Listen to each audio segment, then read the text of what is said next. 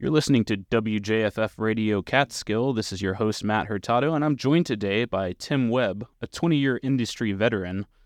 Tim, how's it going? Great. Thanks for having me on.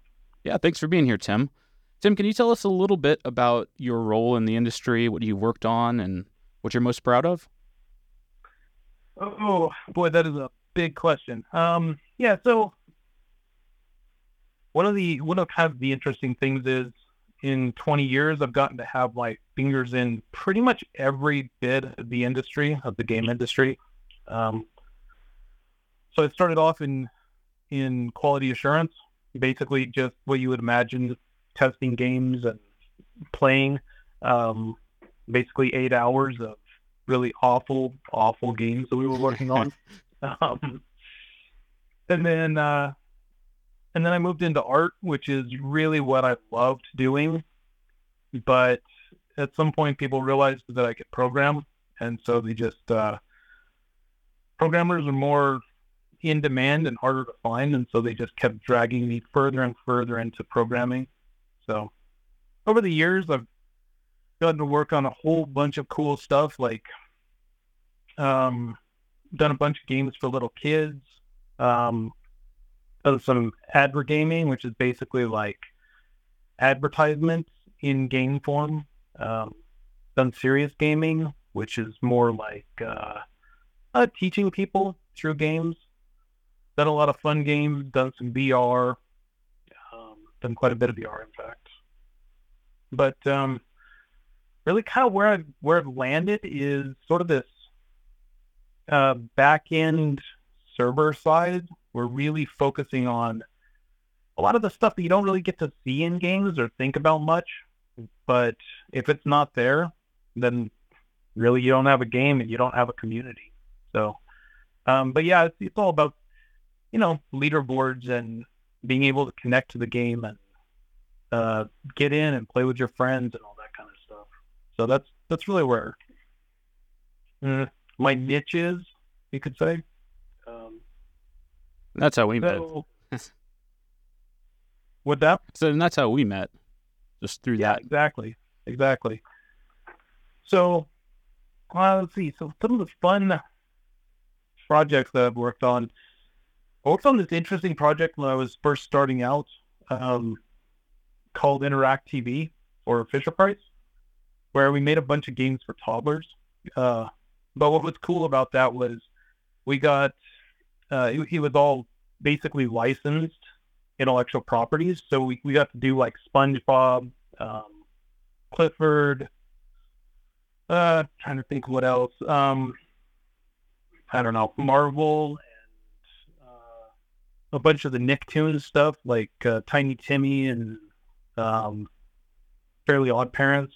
All that stuff was really cool because we got to work with the voice actors and actually like interact with the teams that were building or making the cartoons. So we have we have so many cuts and outtakes of just like those voice actors who are totally in character but saying like really kind of silly stuff because like they would just stay in character all day. And, and you know you're trying to have a conversation with them but it's like i don't know having a conversation with spongebob it's super weird. That sounds awesome um, yeah, I really, I really liked working on those. Um, and really like, I really liked. Uh, my last job was working, um, doing VR training for the Air Force, and so, that was really, really rewarding. So let's talk about that a little bit. How did you, um, how did you transition from tr- the traditional video game development to VR training for for the Air Force?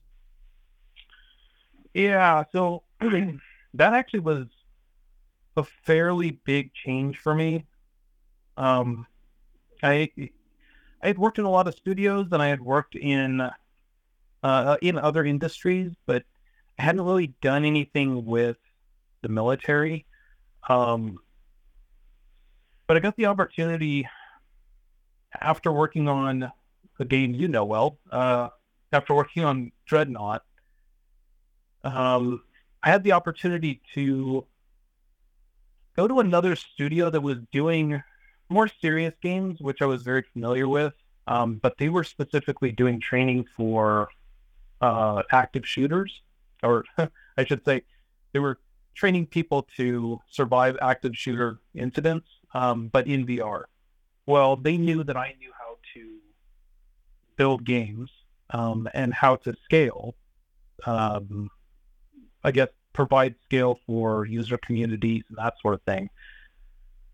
But they needed somebody to help them build up their studio and and really like bring a level of quality that they had a proof of concept, but they, they really didn't know how to build out a game. Um, so I, I came on for that and basically helped them build their studio back up from scratch. And we, got to work on a lot of really great stuff with the Air Force. Um, and the Air Force had a lot of focus on needing to train, especially mechanics and pilots, very quickly on very expensive. Uh, I mean, if you're, let's say you're working on a C-130, if you mess that up, one, that's a lot of lives that are at risk. But two, like, I mean, it's something like a sixty million dollar aircraft. So how do you how do you ensure the realism and accuracy of, of training scenarios given the high stakes? Uh, that's very very important, and and there was always this huge emphasis on the fidelity, but there's this concept called digital twinning. Uh, and the idea is you go and you you have to fully understand the thing that you're building. So, for example, a C-130. Um, so this is a big aircraft, four engines, four four pro- propeller engines, um, and it's fairly old from like the 60s. Some of it is high is uh, top secret, some of it is very high tech, some of it is very low tech. But in order to simulate that in VR, you've actually got to go out and do what they call petting petting a plane. Like you have to go up to it, walk up to the plane, touch it, understand how big it is, really like realize what it is to open up a panel and it's just full of hydraulics. So you go around, you take a bunch of pictures, um, work with the manufacturers, that sort of thing. And, but the idea there is you're not trying to re- recreate the aircraft in its entirety. What you're trying to do is recreate the perception of reality. So this is kind of a kind of a tricky thing because actually, if you re- recreate the aircraft perfectly, it will feel unreal, um, which doesn't make a lot of sense until you try it. But for example, when you open up a, a panel, mm. um, you, I don't know, like it's awkward. Like it's heavy, it falls a little bit, like it kind of pulls off to the side, like in a weird angle. If you do that in a game, it feels like it's just bad work, right? Right. And so, so you have to kind of clean the world up a little bit. Um, but with a digital twin, what you're doing is you're trying to create a digital version of this thing but in such a way that it's optimized and I don't know, smoother, um, kind of its most perfect version. Interesting. If that makes sense. Yeah. So, can you discuss any of the specific training scenarios you've developed or how they've impacted the real world military operations? Um, yeah, in fact, so we have fairly public one. Um, and in fact, the the biggest one that we that we worked on um, that kind of made a lot of a lot of headlines. Um, we did safety training for an aircraft called the T6 Texan, which this is the aircraft that literally everyone in the Air Force and Navy who is a pilot, they fly this the very first time. So everyone learns to fly this this old aircraft. Um, again, it's propeller driven but it's pretty cool. Like, I mean, it's basically a World War II aircraft. Um, maybe even newer, maybe like uh, I don't know, late fifties. But it can go up to like thirty-five thousand feet. Well, here's the thing: if you're at let's say you're at 30,000 feet and you're trying to teach a pilot what to do if, hmm, I don't know, what if their generator goes out? Mm-hmm. Well, that's a life and death situation, right? And if they get that wrong while you're training them, again, that's a loss of life and it's a loss of a, I can't remember, they're like a $7 million aircraft, right? Yeah. So, so you lose a pilot, you lose a trainer, and you lose this, you lose a $7 million aircraft, all because you needed to teach them and they did it wrong. So what we did is we looked through, we came up with all of the emergency procedures that they're taught, which is 62 emergency procedures, and we simulated each of those in VR. So they could go through safely, crash out their aircraft in VR as many times as they needed to get that procedure down safely. And then when they go out in the real world and they try it, then they had about a 30% increase in their success rate, which is pretty amazing. Oh, that's that's incredible. Is that is there were there any other ways that you could measure the effectiveness of your VR training sessions or metrics or feedback mechanisms? Yeah, so depending on depending on what it was, but um, some things are, are time based. So we always had analytics on time, always analytics on accuracy, and and your analytics on how close they were to what the instructor was doing. So this is kind of the cool thing about one in VR, but but any kind of um, anything where you are recording the instructor or you're understanding the instructor as well as understanding the student. And the great thing about VR is that you can basically you've got the ability to check both of them at the same time. But we could we could measure how how far off the student was from the instructor. And in a lot of cases, the students ended up being better at certain things than the instructor because they were used to growing up with with video games, et cetera. So they have much faster reflex times.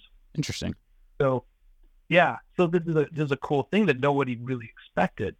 Um, but because we could see how did somebody who's been doing this for 20, 30, 40 years, how do they do it? And you compare it to how is somebody brand new, but maybe who's younger, who has a different skill set, how do they do it? So you, you get to learn a whole bunch of these different things just by having the analytics. Wow, Tim, thank you for that. That's very interesting. So would you say that um, from your traditional game development perspective to VR military training, and I, now I know you're back in, in traditional games, is there any kind of information that you're able to carry over or unique perspectives that you were able to gain from that experience? Yeah, you know, it actually kind of goes both ways.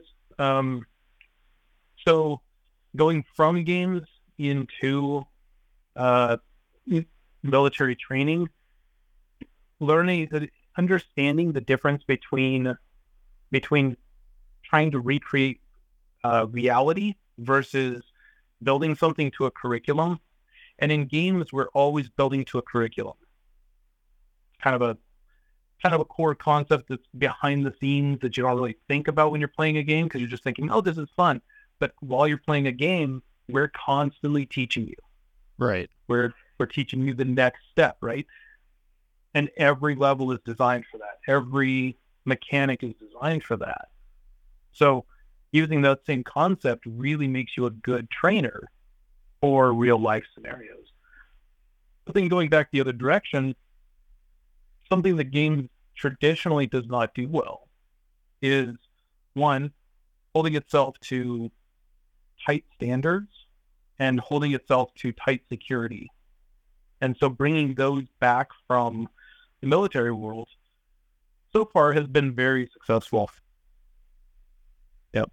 Oh, that's very interesting. Thank you, Tim. Um, and final question here. I know this is kind of a loaded one, but um, what do you see the future of the industry, or what are you most excited for to see happen in the next five to ten years? Oh man, we're at such an interesting and it's both scary and fantastic uh, point in the industry right now. So the last three years, um, really from 20 to 22, uh, sorry, 2020 to 2022, the game industry had this huge explosion of growth.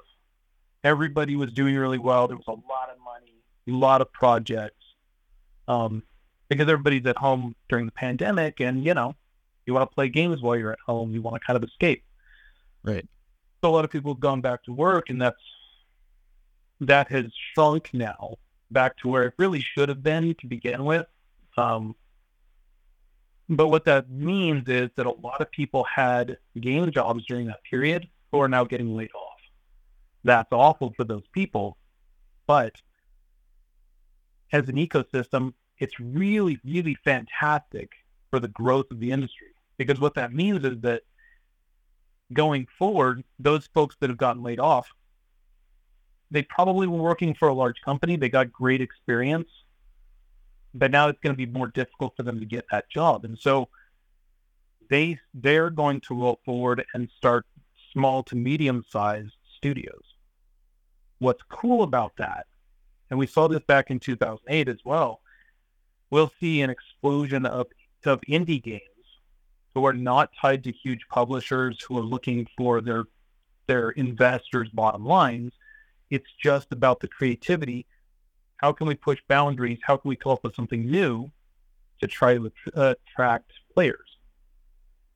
But also, that's going, and especially in today's climate, that's going to, to bring a big explosion of um, things that are focusing more on equality, more on diversity, new and different stories and game types that have never been told, never been thought of, because new people are thinking of them.